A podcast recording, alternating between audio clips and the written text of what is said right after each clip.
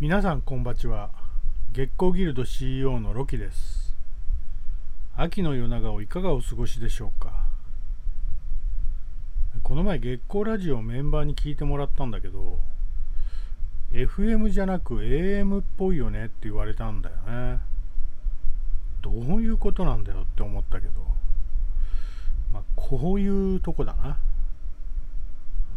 ちょっと狙ってやってるところもあるんですけどね。え9月になりましたけど僕にとって9月は特別な月なんです、ま、人生が大きく変わる月といってもね過言じゃないぐらいに、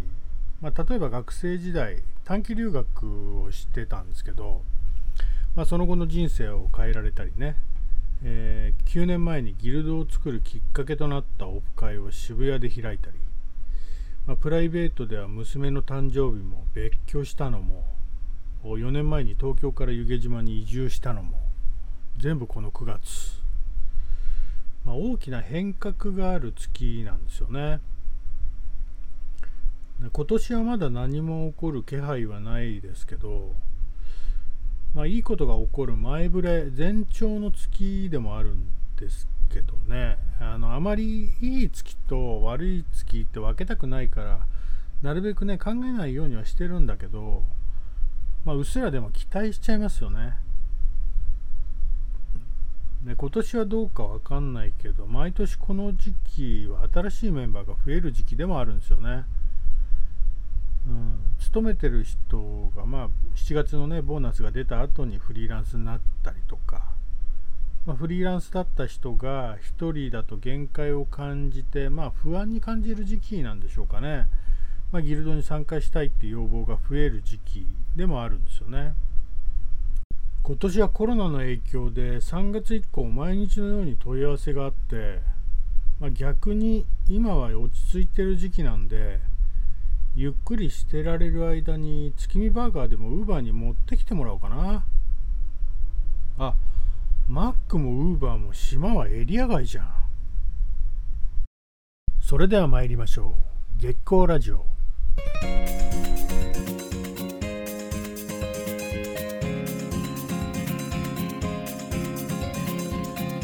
改めましてこんばちは。ロキです。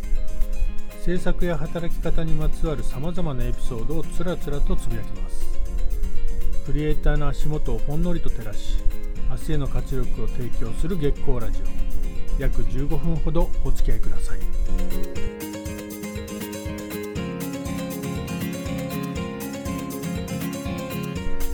月光ラジオは瀬戸内海のど真ん中愛媛県湯気島の月光スタジオからお送りします。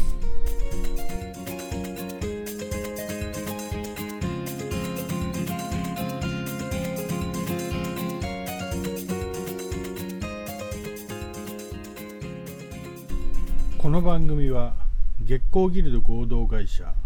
秘密結社キュリアス湯気島製作者の提供で愛媛県湯気島の月光スタジオからお送りしております。今回はギルドという組織と働き方についてお話しします。ギルドっていうのは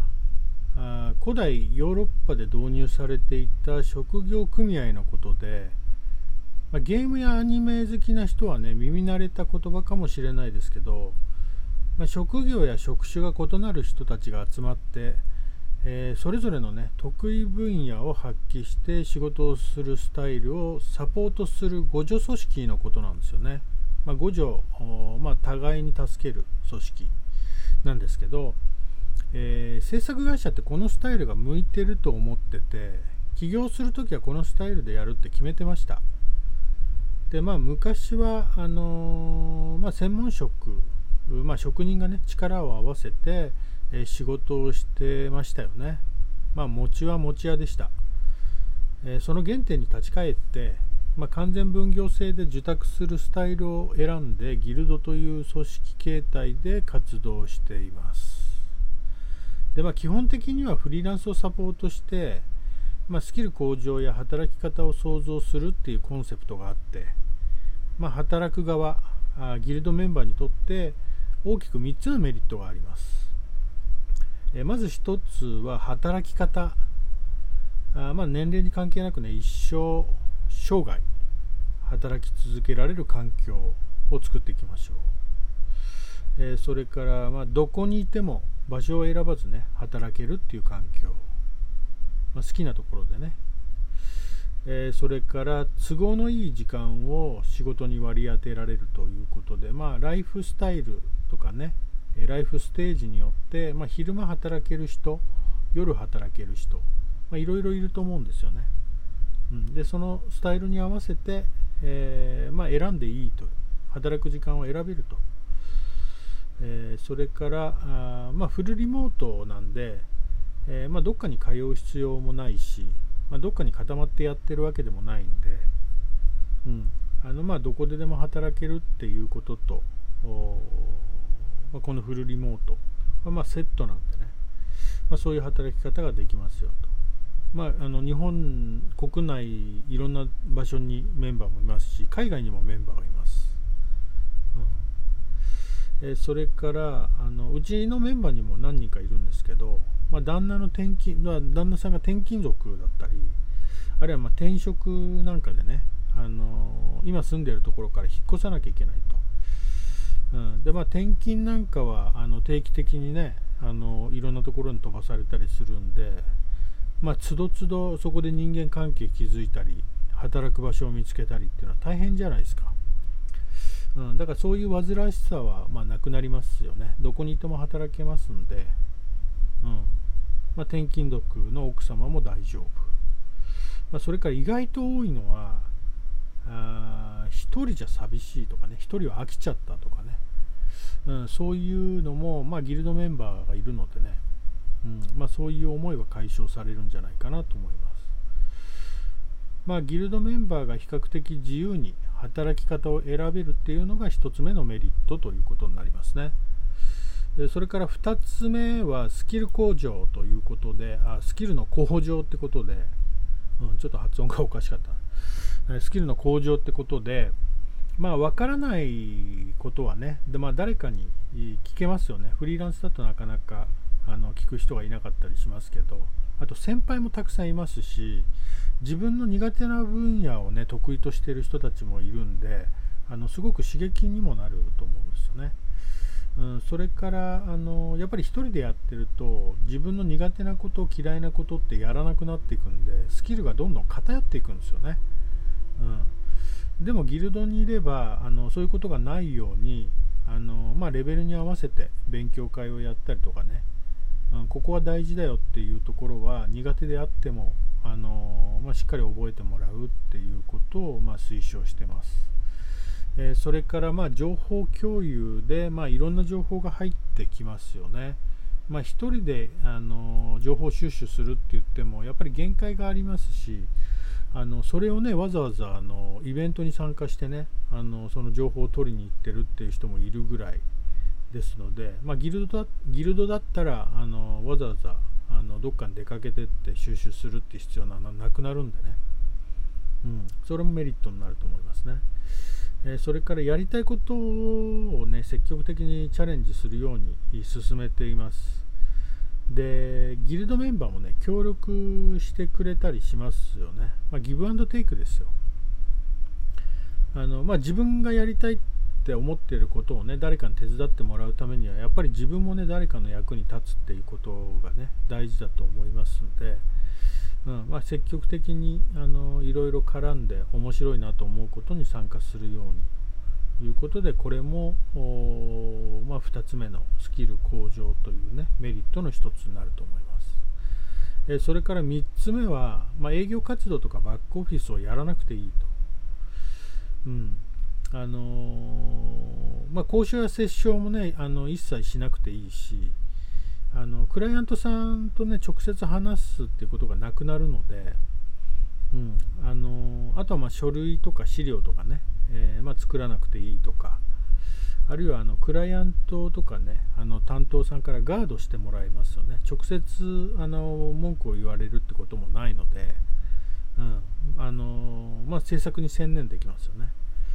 うん、それから、あの、まあ、チームでアサインされると、まあ、大きな仕事にも関わらせてもらいます、まあ、チームの一員としてね。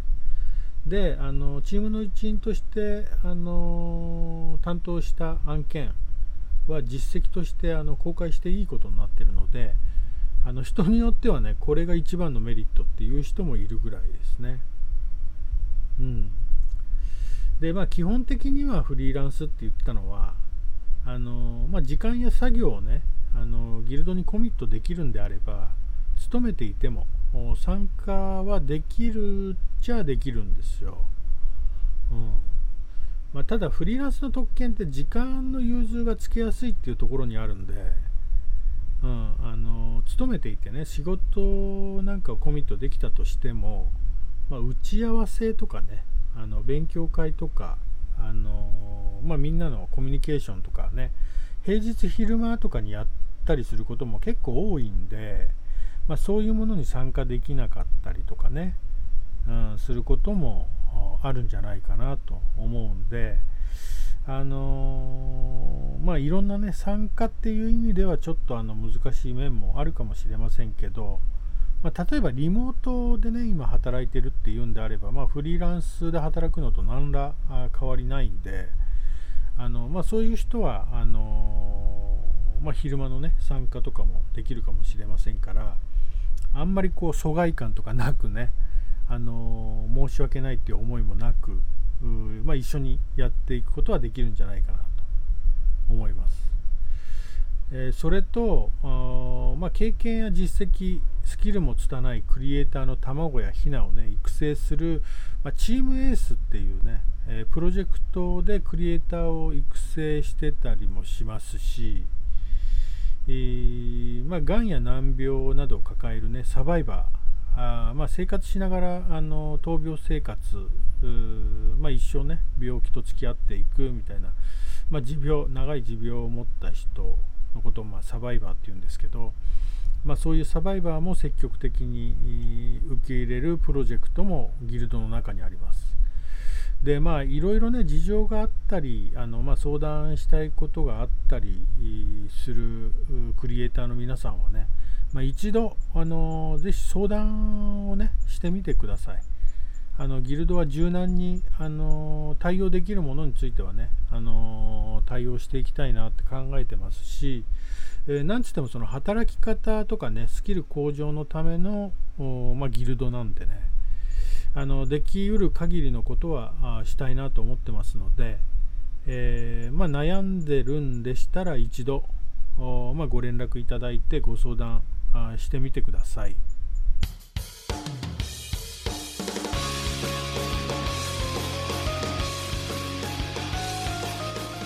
月光ラジオでは質問や相談、エピソードなどなどたくさん募集しております。ロキのツイッターアカウント、アットマーク、BOOMAR13、アットマーク、ブーマー13の DM までお寄せください。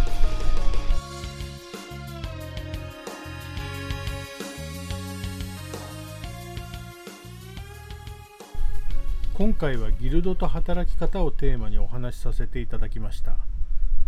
僕は対外的にはボスって呼ばれてますけど、まあ、そういうあだ名のようなもんですみんなから普段ロキさんとかヒロさんとか呼ばれてて僕はみんなをね、えー、ファーストネームで呼んでます。